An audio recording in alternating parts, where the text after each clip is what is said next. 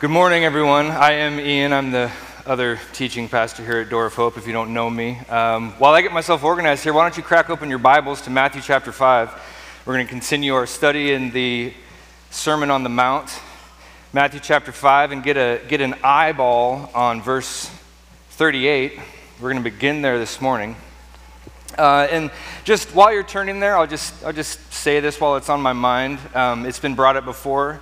Uh, there's different translations of the Bible, and sometimes what I'm reading from or what Josh is re- reading from isn't exactly what your translation has, and people have brought that up as a concern. That's okay. There's different translations. Um, the Bible says the same thing, but instead of call calling a building a building, your translation might say a structure. Same idea. So don't be alarmed by that if you're, if you're new to the Bible. Um, that's a totally normal thing. So as you follow along with me in Matthew chapter 5, if you see a, a different word, uh, do not be overly alarmed. I'm going to read verse 38 and following uh, down to verse 42. Jesus speaking, he says, You have heard that it was said, an eye for an eye and a tooth for a tooth. But I say to you, do not resist an evil person, but whoever slaps you on the right cheek, turn to him the other also. And if anyone wants to sue you and take your tunic, let him have your garment as well. And whoever forces you to go with them one mile, go with him two miles. Give to the one who asks of, asks of you, and do not turn away from him who wants to borrow from you. Before we get into this, uh, let's bow our heads just one more second for time of prayer. Jesus, thank you for your word. Thank you for revealing yourself to us, coming to earth, God in the flesh and leaving us with your written word so that we might learn of you, that we might learn of your kingdom, learn of your character, and that we might be molded and conformed more and more to your likeness every day. Holy Spirit, I pray now that you would use my broken, feeble vocabulary as a broken and feeble man, and that you would, you would utilize your scriptures here this morning, spoken out to your people, to correct and to comfort, to convert. Lord, we trust you for all things. Jesus, be with us now. Thank you for allowing us this place. Thank you for allowing us this body and this building where it's warm and we can open up your word without fear of persecution. Open up our hearts, open up our minds. In Jesus' name, amen. So turn the other cheek. Uh, a rather famous passage, pretty well known, even outside of the church body. And Josh assigned me this, these, these verses uh, a week or so ago, and I, I remember going home and I told Angela that I was given the turn your other cheek verses, and she goes, Good. I said, What? Why? She's like, Because you need to listen to that.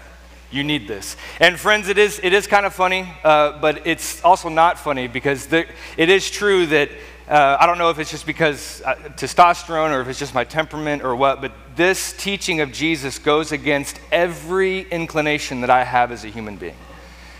The Bible tells us that that's going to happen when God the Spirit gives you a new birth. He, he, God the Spirit writes the law of God on your heart. This is, and this is what we're talking about. This goes along with the flow of the entire Sermon on the Mount, taking the external law and actually putting it on your heart. Ezekiel chapter 36, that God, by the power of His Spirit, turns us into a people that actually care about the laws of God, that actually want to honor Him, want to please us, want to please Him with our lives in response to the beauty and the grace and the mercy of who He is and what He has done on the cross. Whenever you realize the magnitude of what He's done for you, it melts your heart and it makes you want to actually honor Him, trust Him, and honoring and trusting Him naturally bleeds out into loving the people around you.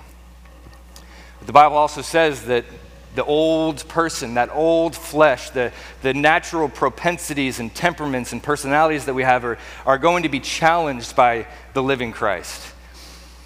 Galatians 5:17 says that the desires of the spirit and the desires of the flesh are opposed to one another. So oftentimes if you're a Christian, if you've been a Christian for more than a week, you understand that there's this like there's this desire to want to do the things that you want to do, but there's that still quiet voice of the Lord ringing in your in your in the back of your mind going, this isn't you anymore.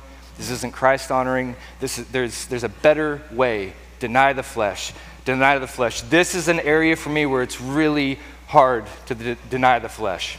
And so, what I've done this morning, and I always, always do this, I always want to continue to do this, is to exegete this scripture by, by using the Bible. I want to tell you what the Bible has to say, what God has to say in His written word concerning this text in His written word. But this week, I, I, spent even, I think, more energy making sure that I wasn't inserting in the passage my own ideas or my own opinions or my own preferences. I want to refrain from saying things like, well, I think and I feel. I don't want to do that.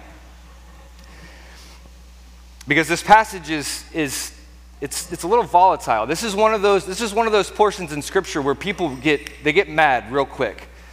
Because they say, they, they see here that Jesus says, turn the other cheek, and they go, see, just open pacifism. No matter what, no matter what happens, the Christian's duty is to just sit back, not get involved, not say anything, not do anything. And they point to Matthew chapter 5, verses 38 through 42, and they say, See, the Bible says so. And there's other people that go, No, no, no, no, no. They pull out their nine mil and they rack it, and they're like, I don't, that's, that's not what Jesus meant. He meant something else.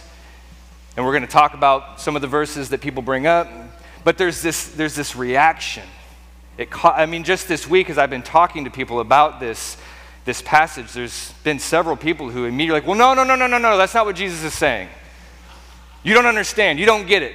Because I think this or I feel that, and I go, yeah, I get it, but you've got to, like, what I think and what I feel is not important. We've got to go to the scriptures. What is Jesus saying? What is he trying to teach us here? And so I just want to open with that, this is a hard passage for me. I have not enacted violence on a human being in over a decade, but I think about it a lot.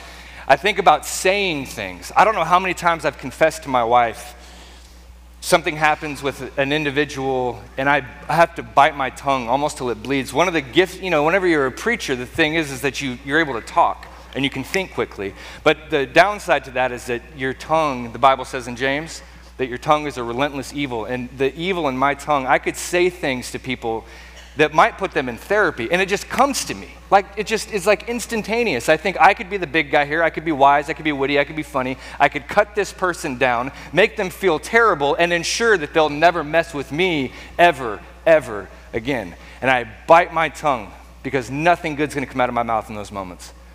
So just know that this is a challenge for me. And because of that, this is very, very valuable. I've taken this to heart. I don't think it's a mistake that, that, that Josh assigned me this passage today. So, with all that said, let's move on. What is, what is Jesus saying here? What is going on? Verse 38 You have heard that it was said an eye for an eye and a tooth for a tooth. And immediately, right there, maybe some of you are thinking, see, that's barbaric. I'm so glad that Jesus is going to flip this upside down. He's going to rewrite the whole thing, he's going to clarify what is actually meant. But we have to pause for a moment because this is actually the Bible. Jesus is quoting the Bible here. You have heard it said, eye for an eye, tooth for a tooth. It actually does say that in Scripture in Exodus chapter 21 and Leviticus chapter 24.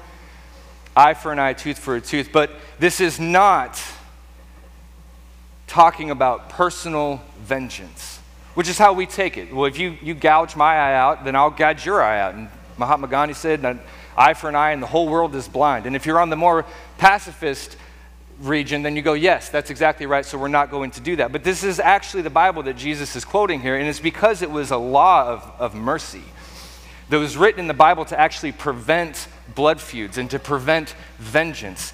Uh, a very hostile and colorful character in the Old Testament is a guy by the name of Lamech, Genesis chapter 4. And here's, here's something that Lamech says in chapter, chapter 4 of Genesis, verses 23 and following. He says, I have killed a man for just striking me.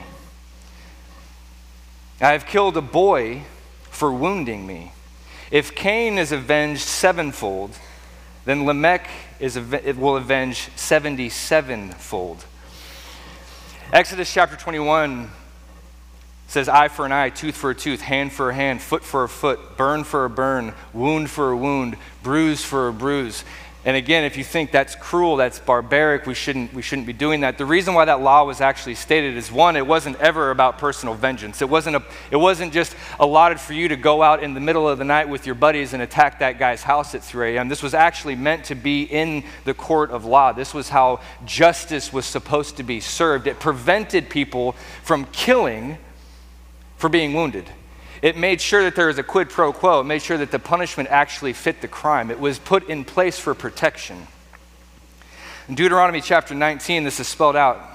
Deuteronomy 19:15 we read this, a single witness shall not rise up against a man on account of any iniquity or any sin which he has committed. But rather You guys hear that, right? Okay. Sometimes I have flashbacks. But at the mouth of two or three witnesses, a matter shall be established. If a malicious witness rises up against a man to accuse him of wrongdoing, then both of the men who have this dispute shall stand before the Lord, before the priests, and before the judges who will be in office in those days. And the judges shall inquire thoroughly, and behold, if the witness is false, and he has accused his brother falsely, then you shall do to him just as he had intended to do to his brother. And in this way you shall purge the evil from among you. And the rest will hear, and they will be afraid, and never again do such an evil thing amongst you. And thus your eye shall show no pity, life for life, eye for eye, tooth for tooth, hand for hand, and foot for foot. Deuteronomy 19. So this was put in place to prevent people from just going out and seeking vengeance, bloodlust. We're all about it. We, there's, there's a little bit of Lamech in all, all, inside all of us. You, you mess with me, and I'm going to make you pay for it. I'm going to get even with interest. You rob my house, I burn yours down. You kill somebody in my tribe, my entire tribe's going to come and wipe all of you out. This is the natural human heart. We stand on our dignity. You're not going to mess with me, and if you do, you're going to pay for it. And from the very beginning in the Old Testament law, it was put in place safeguards to make sure that that sort of thing did not happen. These rules protected the weak from the strong, protected the benevolent from the malevolent, and it protected society. There was actually going to be punishment for crimes done. And so, as Deuteronomy says, it would strike fear in people. And I know that there's a lot of us here who would do something about it, but we're afraid of getting caught. In those moments when our heart is wrong and we're grinding our teeth and we're rubbing our fists together, we want to do something about that situation, we don't because, well, there's probably a video camera. Everyone's got one in their phone now. I'm going to end up a, a YouTube sensation going viral around the world. So we just don't do it. And there's, there's, some, there's some good to that. It does keep society as a whole tempered back on evil because there are consequences for our actions. So this this idea of eye for eye and tooth for tooth at its heart was intended to be a mercy. It was intended to keep people from overstepping the bounds and getting into just absolute bloodlustful revenge. But the Pharisees of the time had turned it into this, this private deal of vengeance. They would teach that. If somebody, if somebody offends you, if somebody hurts you, it's well within your right to go to that person and cut them down. After all, they deserve it. And after all, you deserve to be compensated by hurting them, by making them look foolish, by doing whatever is in your power to cut that person down. And Jesus says no.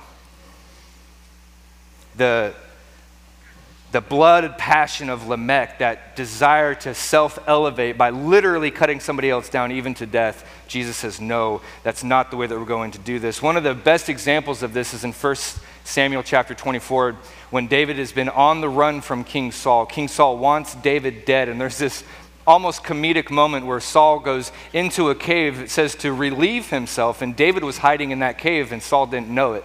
And David's men were like, Go up. The Lord has, they were, they were like, they were preaching to him. They're like, the Lord has brought him into your hands. This is it.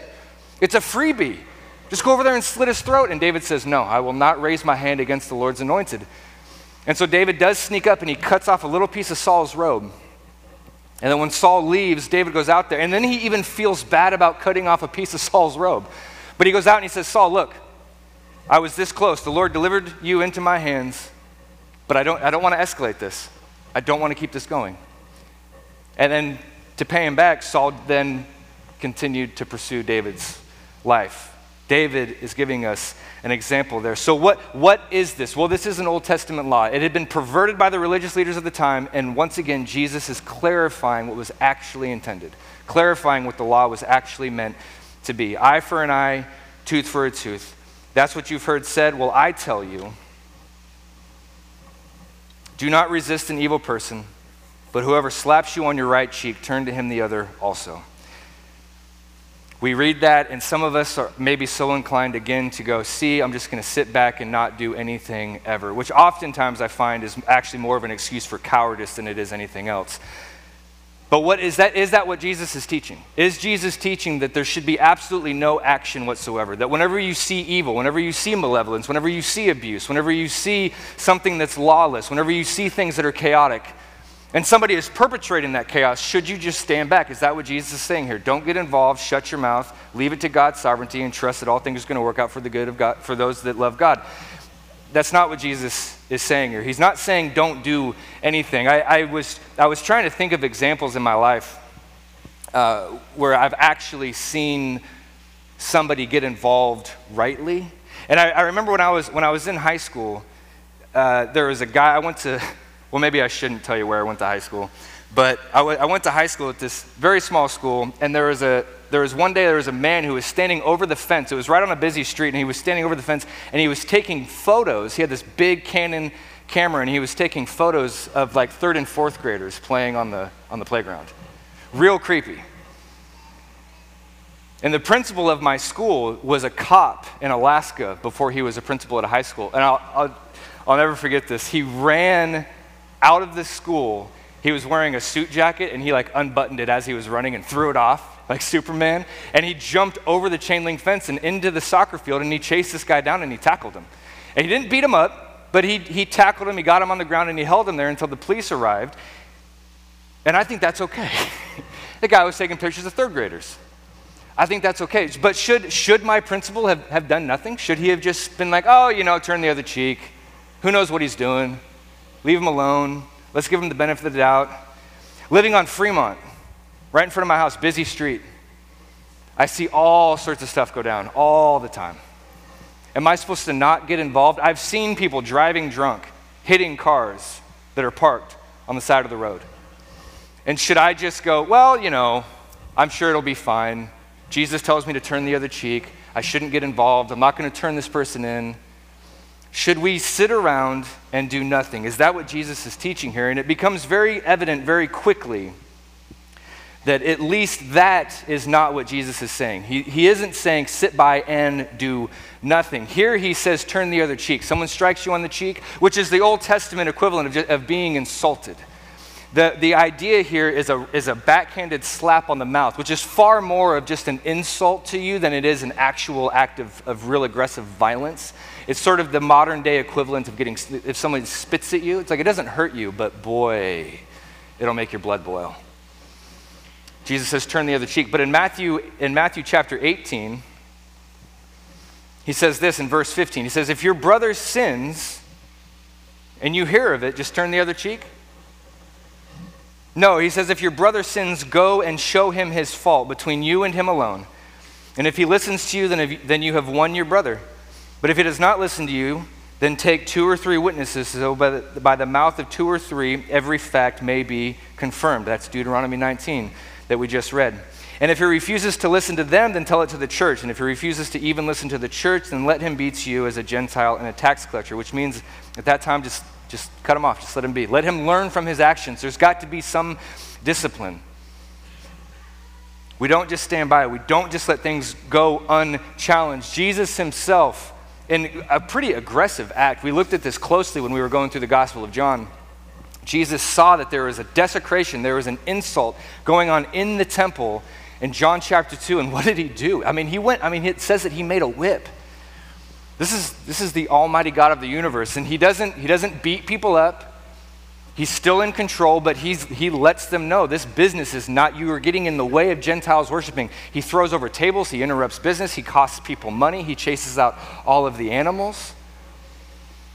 So this isn't just a sit back pacifism. We don't, we don't just do nothing. And we see this time and time and time again, especially in the church. We're, we're, we are to correct people, we are to lift people up, not cut them down, not beat them up, not shame them, not hurt them, not vilify them, not curse them, but for the sake of growth, for the sake of clarifying where are you in the church? Are you, are you saved? Are you here? Because there's actually a, a, moment, there's a time whenever people who are in the church may be teaching something or may be voicing something that is actually damaging to people, especially for leaders in the church. 1 Timothy 5 20, Paul says that if there's elders in the church who persist in sin, rebuke them in the presence of all so that the rest may stand in fear. If you're an elder in the church and you're persistently, comfortably engaging in sinful behavior, it's supposed to be called out because it's supposed to be corrective.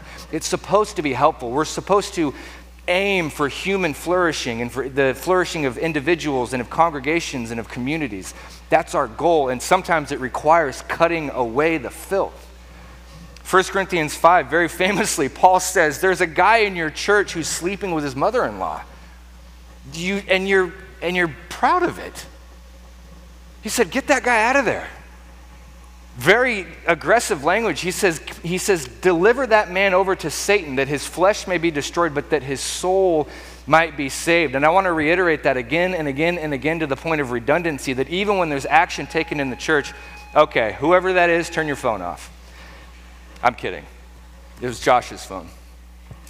The point, the point is, we aim for flourishing. Even when there needs to be an aggressive thing done that might, be, that might seem over the top or might seem offensive, the end goal, the heart posture of the church, of individual Christians, is the flourishing of somebody. We've talked about this before. I've preached on this a lot in, in, in, the, in the Gospel of John. It's all over the place. There's Jesus doing things and saying things to test people, to check them. If you have to have open heart surgery, that's a bummer. It's going to be expensive. It's going to be ugly. It's going to hurt. It's going to be terrifying. There's going to be a long recovery. But for the sake of your life, you have to have it done. And the, the Christian engagement with sin and with things that come against us in the church and in our lives, whenever we attack, it's for flourishing. It's not to break down. It's not to destroy. It's not to, to add to the decay of the planet. It's to actually be salt getting into what is decaying. We preserve, even whenever it's tough, even whenever it's hard.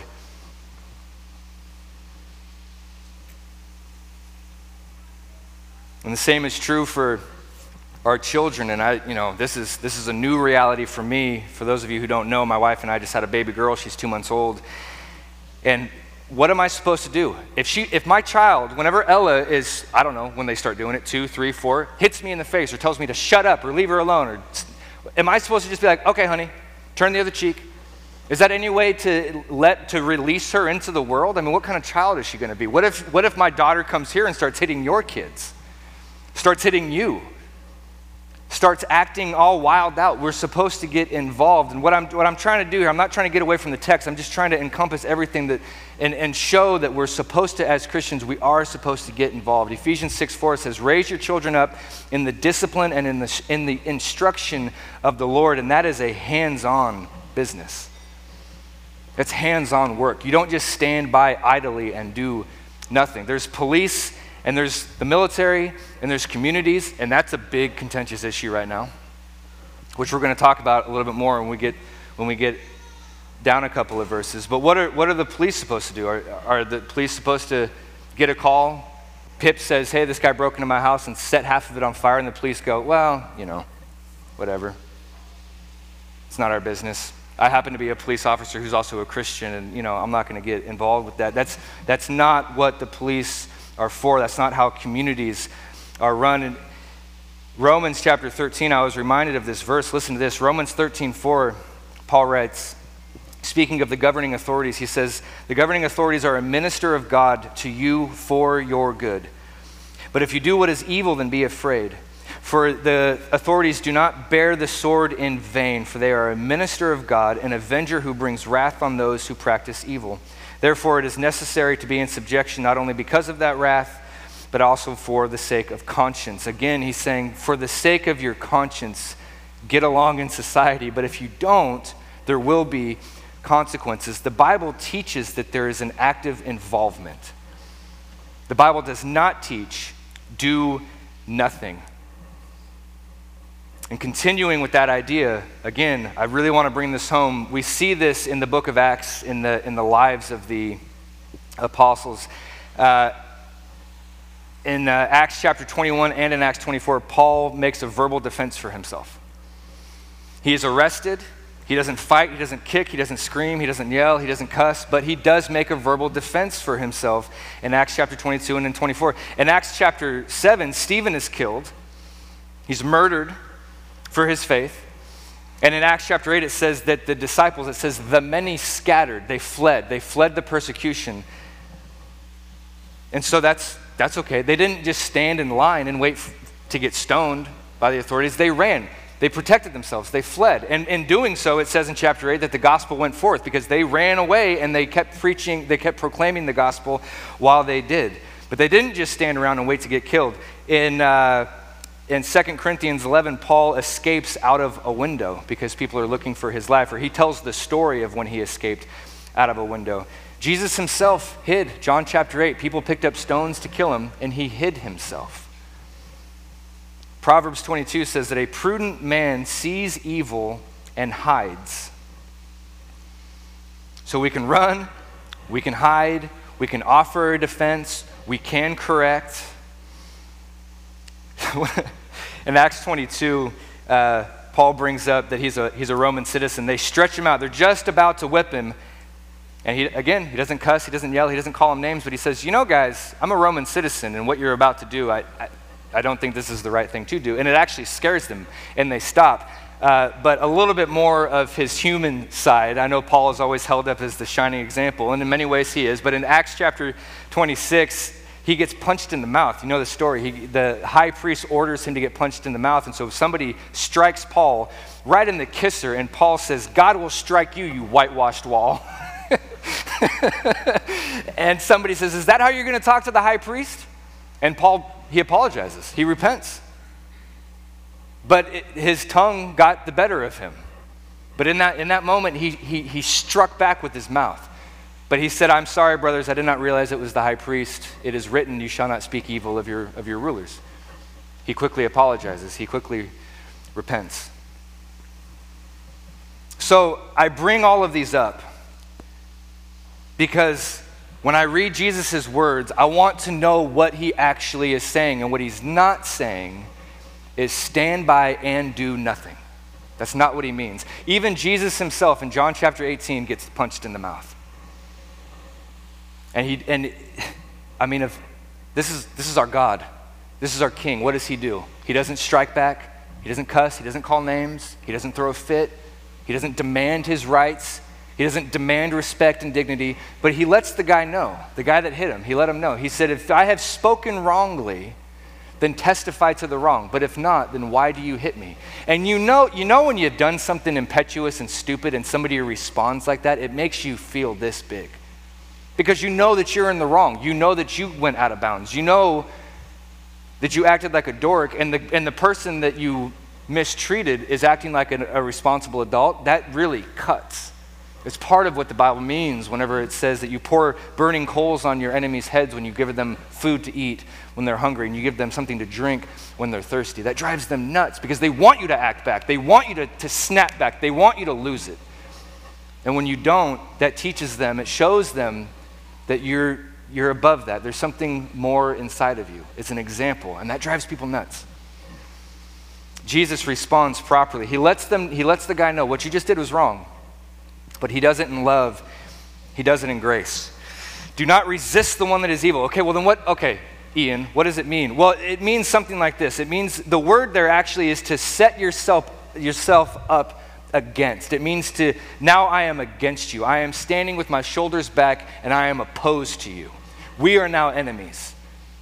That's what it is to, to, to this, this idea of resisting is this idea of I'm, I'm now on the defense. I'm not seeking righteousness. I'm not seeking justice. I'm seeking vengeance. I want to hurt you. I want to escalate this feud. This thing that you started, I'm going to finish.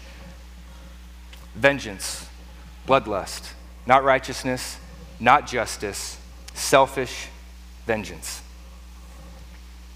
Do not resist. Do not do that. And this has always been true. Do not seek selfish retribution. Always been true. Romans 12, 17 says this Repay no one evil for evil, but give thought to do what is honorable in the sight of all. If possible, as far as it depends on you, live peaceably with all people.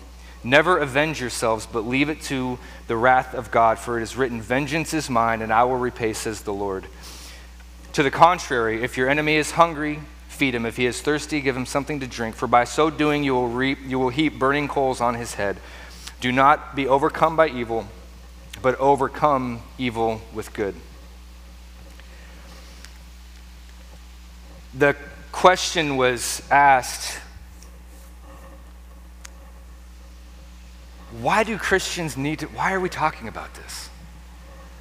Christians are nice people, right? They should be, they're supposed to be. So why, why, why are we having this discussion? Who's going to come up against a, a, a Christian, a, a nice guy, a nice gal who pays their taxes and goes to work and raises their family, hangs out with their community and goes to church on Sunday. Like, why, why, why all this? Why are we talking about aggression? Why are we, why are we even having this conversation? And, and the reason is because we're promised in Scripture that if we follow the Lord, if we desire to live righteous lives, Paul says, you will be persecuted. Jesus said, if they persecute me, they will persecute you.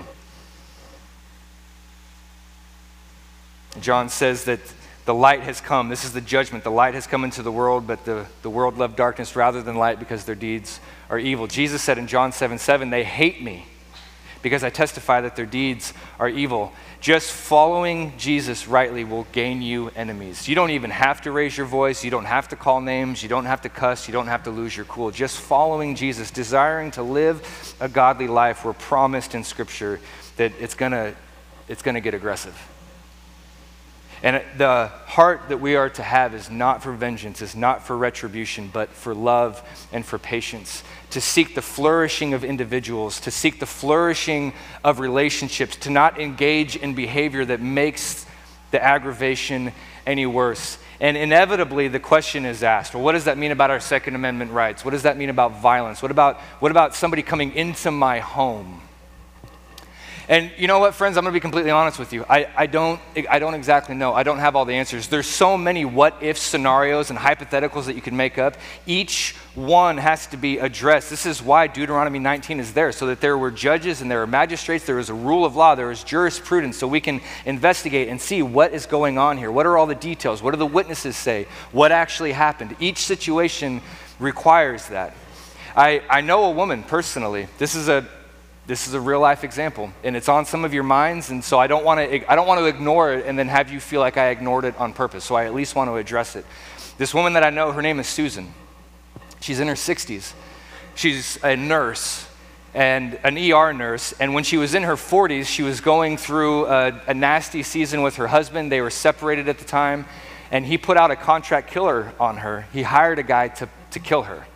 And so she came home from work one day after a 12 hour shift and she was taking off her shoes and getting herself a smoothie or something like that. And this grown man came out of the shadows with a hammer and struck her in the face. Now, Susan is not your everyday individual. She not only dis- knew that she she didn't have she had the temperament to fight back and she had the training to fight back and susan went mano a mano with this guy and the way that she tells the story, you can find this online. I know this woman personally. You can, you can look this story up. She got into a wrestling match with this dude. And she got him on the ground and she started to choke him. She was an ER nurse. She'd been trained in self defense. She started to choke him out. And she said to him, she looked him in the eye and she said, Stop fighting me. I'm bleeding from the head. You're bleeding. I will, I will call us both an ambulance. I'm a nurse.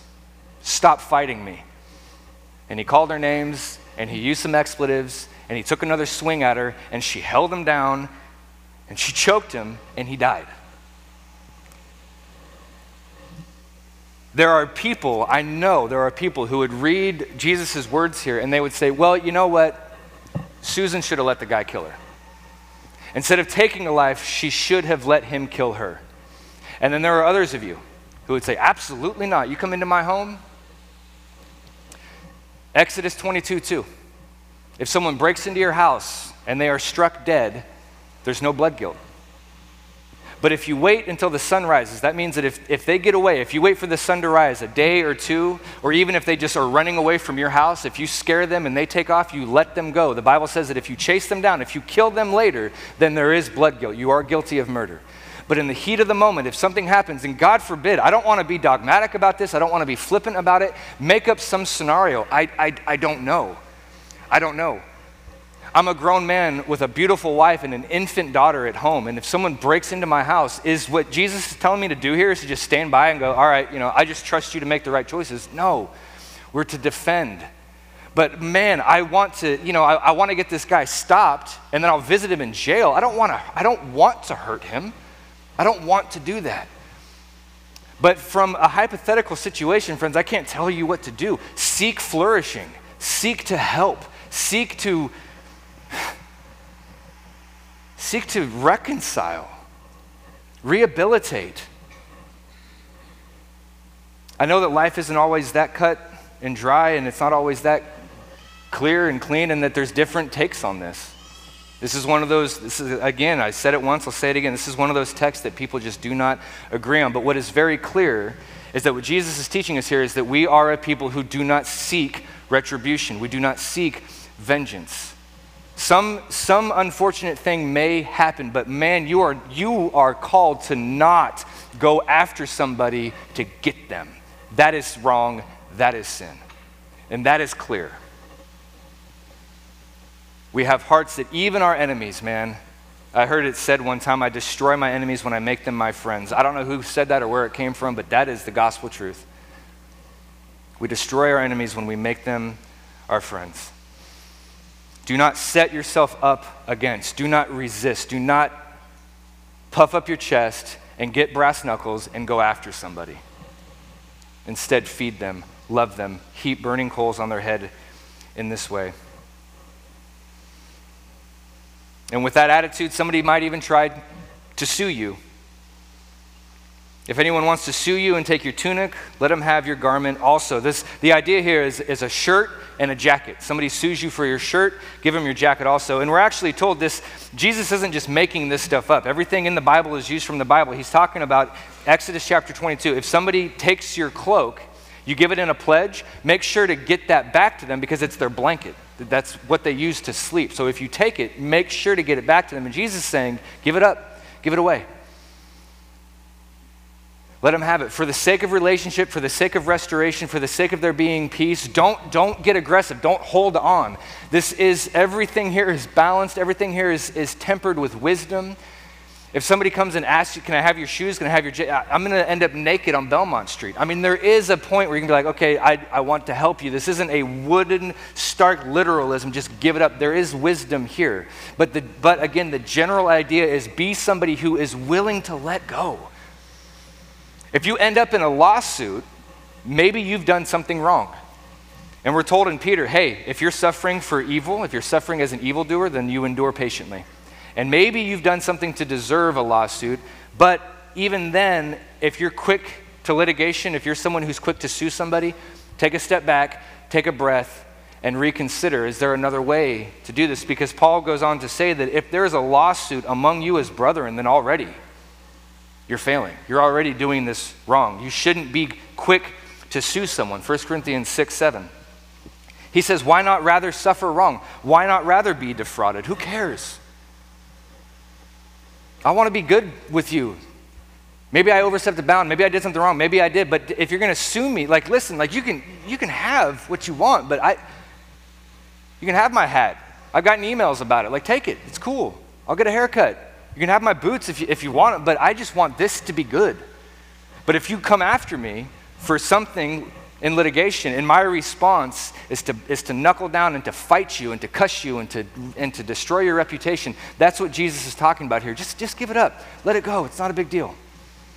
There is an inheritance for you that is unperishable, undefiled, and unfading. Zoom out. Take a breath. It's not that big of a deal. You can get a new cloak. If you're a part of a church, I promise you somebody will give you one. So just breathe restoration, love, friendship, forgiveness. What is Jesus talking about? He's talking about clarifying the law. How does that happen? This is, this is, this is how. This is the idea. We become these kinds of people. Not vindictive, not full of retribution, not wanting to get even, but wanting to love, wanting to change hearts by extending grace. How and why we'll get to in a minute. But this is how this goes down. Verse 41. Whoever forces you to go with them one mile, go with them two mile. This is actually something that was true in Israel. A Roman soldier, now remember, if, and in case you, in case you don't know, the, the world that Jesus grew up in, was among the people of Israel, the people of the Jews, and R- Rome was over them, ruling over them. And the Roman soldiers could do whatever they want, whenever they wanted. We, we, you, we went through 2020 and all the rest, and you see ACAB tagged everywhere. Everybody hates the cops. We want to defund them. We want to abolish them and all that. Well, imagine this. Imagine if those cops that you hate so much actually had the right to tap you on the shoulder and say, Here's my bulletproof vest. Here's my lunch. You're coming with me. Well, I just started my work shift. I don't care. You're coming with me. They had to go. Whew. Can you imagine? Can you put yourself in that position? Can you imagine how mad, how unjust, how arrogant? And Jesus is saying, you know what? Instead of getting mad, walk two miles with him. The, le- the law said that a Roman soldier could do that and force you to go one mile. When Jesus was carrying his crossbeam to Golgotha and he, and he fell down absolutely exhausted, and the Roman soldiers grabbed Simon and said, Hey, you, pick up this cross. That's what was going on there. The Roman soldiers had the authority by law to just take you and make you do that. And Jesus is saying, Don't get even. Don't kick rocks in, in, in, in his shoes and don't throw things at the back of his head. Take his stuff and walk with him. And if he wants you to go further, again, let it go. Maybe you can get this guy saved. Maybe in the two miles that you're walking with him, you can preach to him the gospel. This is a radical self denial. And this is why when I brought this to Angela, she was like, good, because this is the exact message that you need to hear. I struggle with this.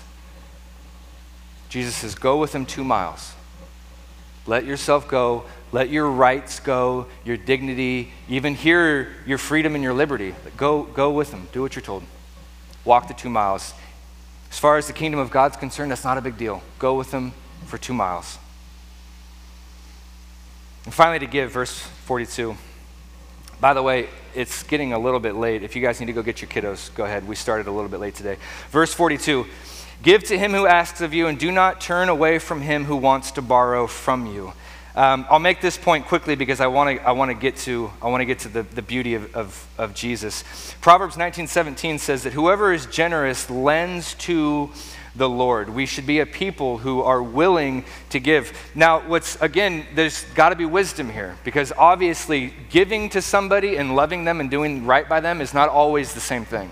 If you have friends or family who struggle with drugs or addiction or something like that, and they come, and I've had friends I've had friends that have struggled really bad with alcoholism and they're asking me for 20 bucks, man. Just give me 20 bucks. I just need 20 bucks. I, ca- I can't give you 20 bucks, man.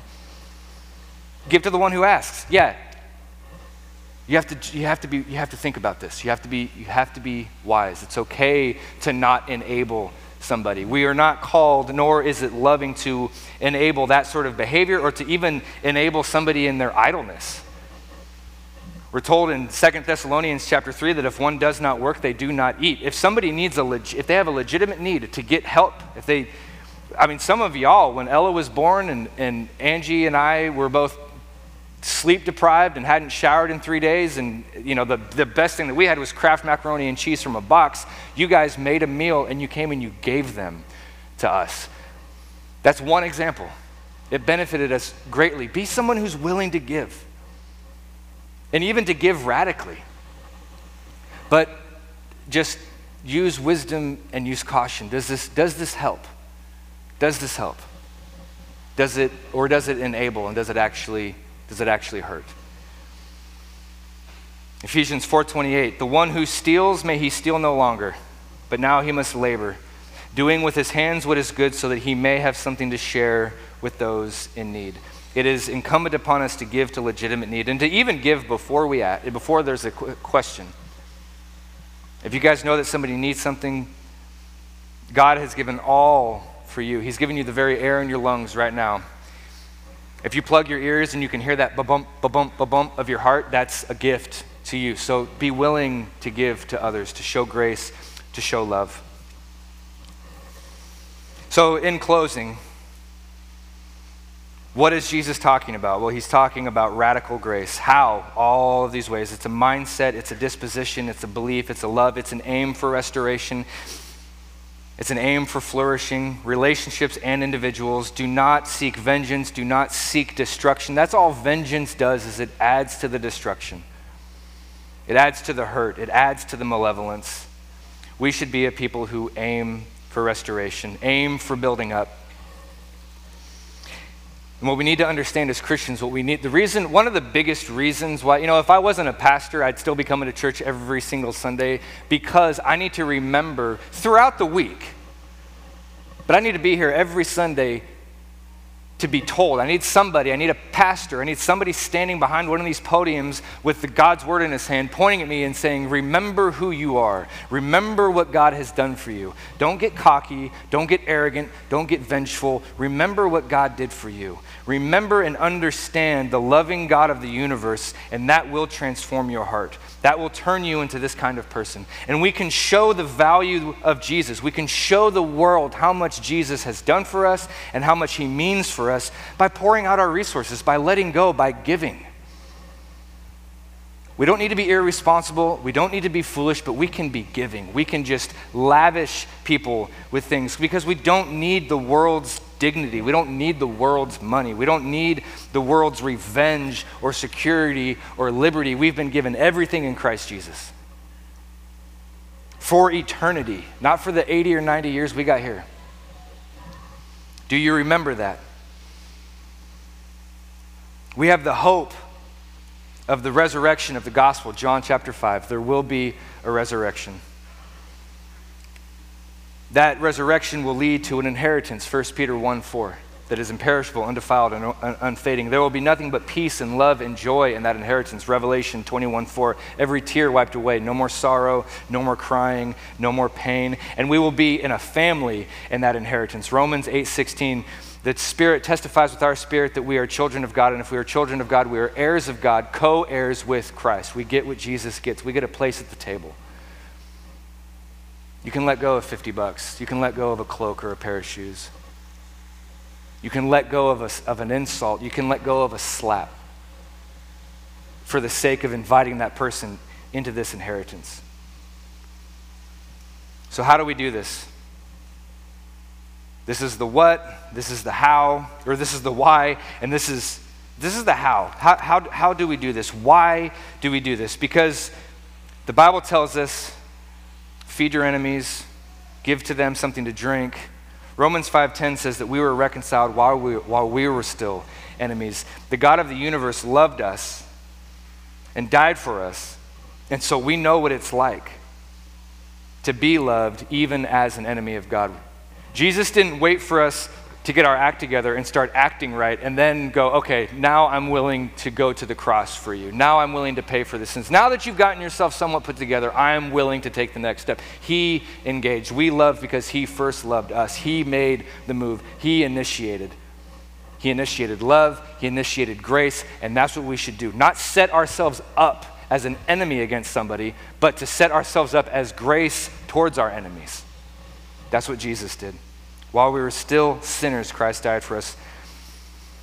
If you cast an eye down just to verse 44, Jesus says, I say to you, love your enemies and pray for those who persecute you so that you may be sons of your Father who is in heaven. This is all, everything we're talking about here this morning is putting to practice our divine DNA, the, the, the nature that we share. We're sons and daughters of God, and we get to show the world that when it hurts, when it's costly, Whenever it pains us to give, we still are able to exercise and put into practice the fact that we are the sons and daughters of God. And this is how the sons and the daughters of God act. This is how we show the world the kingdom of God. And, and, and I'll, I'll close with this.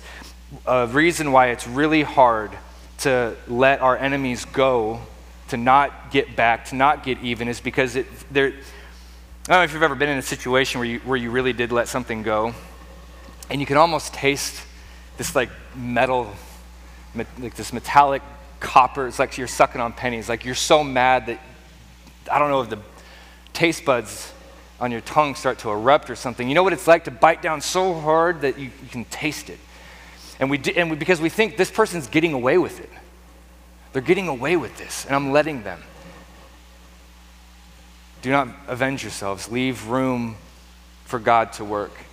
Vengeance is mine, says the Lord. Nobody will ever get away with anything. Jesus paid for your sins on the cross. Things will be paid for in hell or on the cross. That is the reality. And if you're here this morning and you have, if, if you've hurt people, if you've taken revenge, if you've actually thrown the punch or destroyed the reputation or something like that, there is forgiveness for that in the cross of Jesus. If you're sitting here this morning and, and you think that, you know, there is that one person who, man, I would love to just strike, they're not going to get away with it. Let it go. And some of us have been hurt greatly. And forgiveness is not trust. I'll tell you this right now if somebody ever hurts Ella, I'll forgive them. But I may not let them around Ella again. That's okay, there's wisdom there. If you've been hurt, forgiveness and letting it go is not the same as trusting them. That's a different story. You don't have to do that. You can forgive and part ways. But we were enemies of God. He died for us, He showed us grace. And we can give that back to him because he who knew no sin became sin. And step by step, friends, let's remember, let's remind ourselves who we are, what Christ did for us, and pray by the power's influence that we will be conformed more into the person of Jesus Christ and we can let go all of these slaps and all of these lawsuits and all of this stuff to invite people into the kingdom. We're free of that. We have an inheritance. God loves you. You have heaven forever. Let it, let it go and invite an opportunity for grace. Amen? Bow your heads with me. Jesus, thank you for this morning. Thank you for your radical grace. And please inform us by that grace. Change our hearts, soften us. Lord, I pray for anyone here this morning who has been hurt by somebody and they feel like that person got away with it. I pray for people this morning who might really, really want to seek vengeance because otherwise vengeance will not take place. Um, Lord, I pray for a release.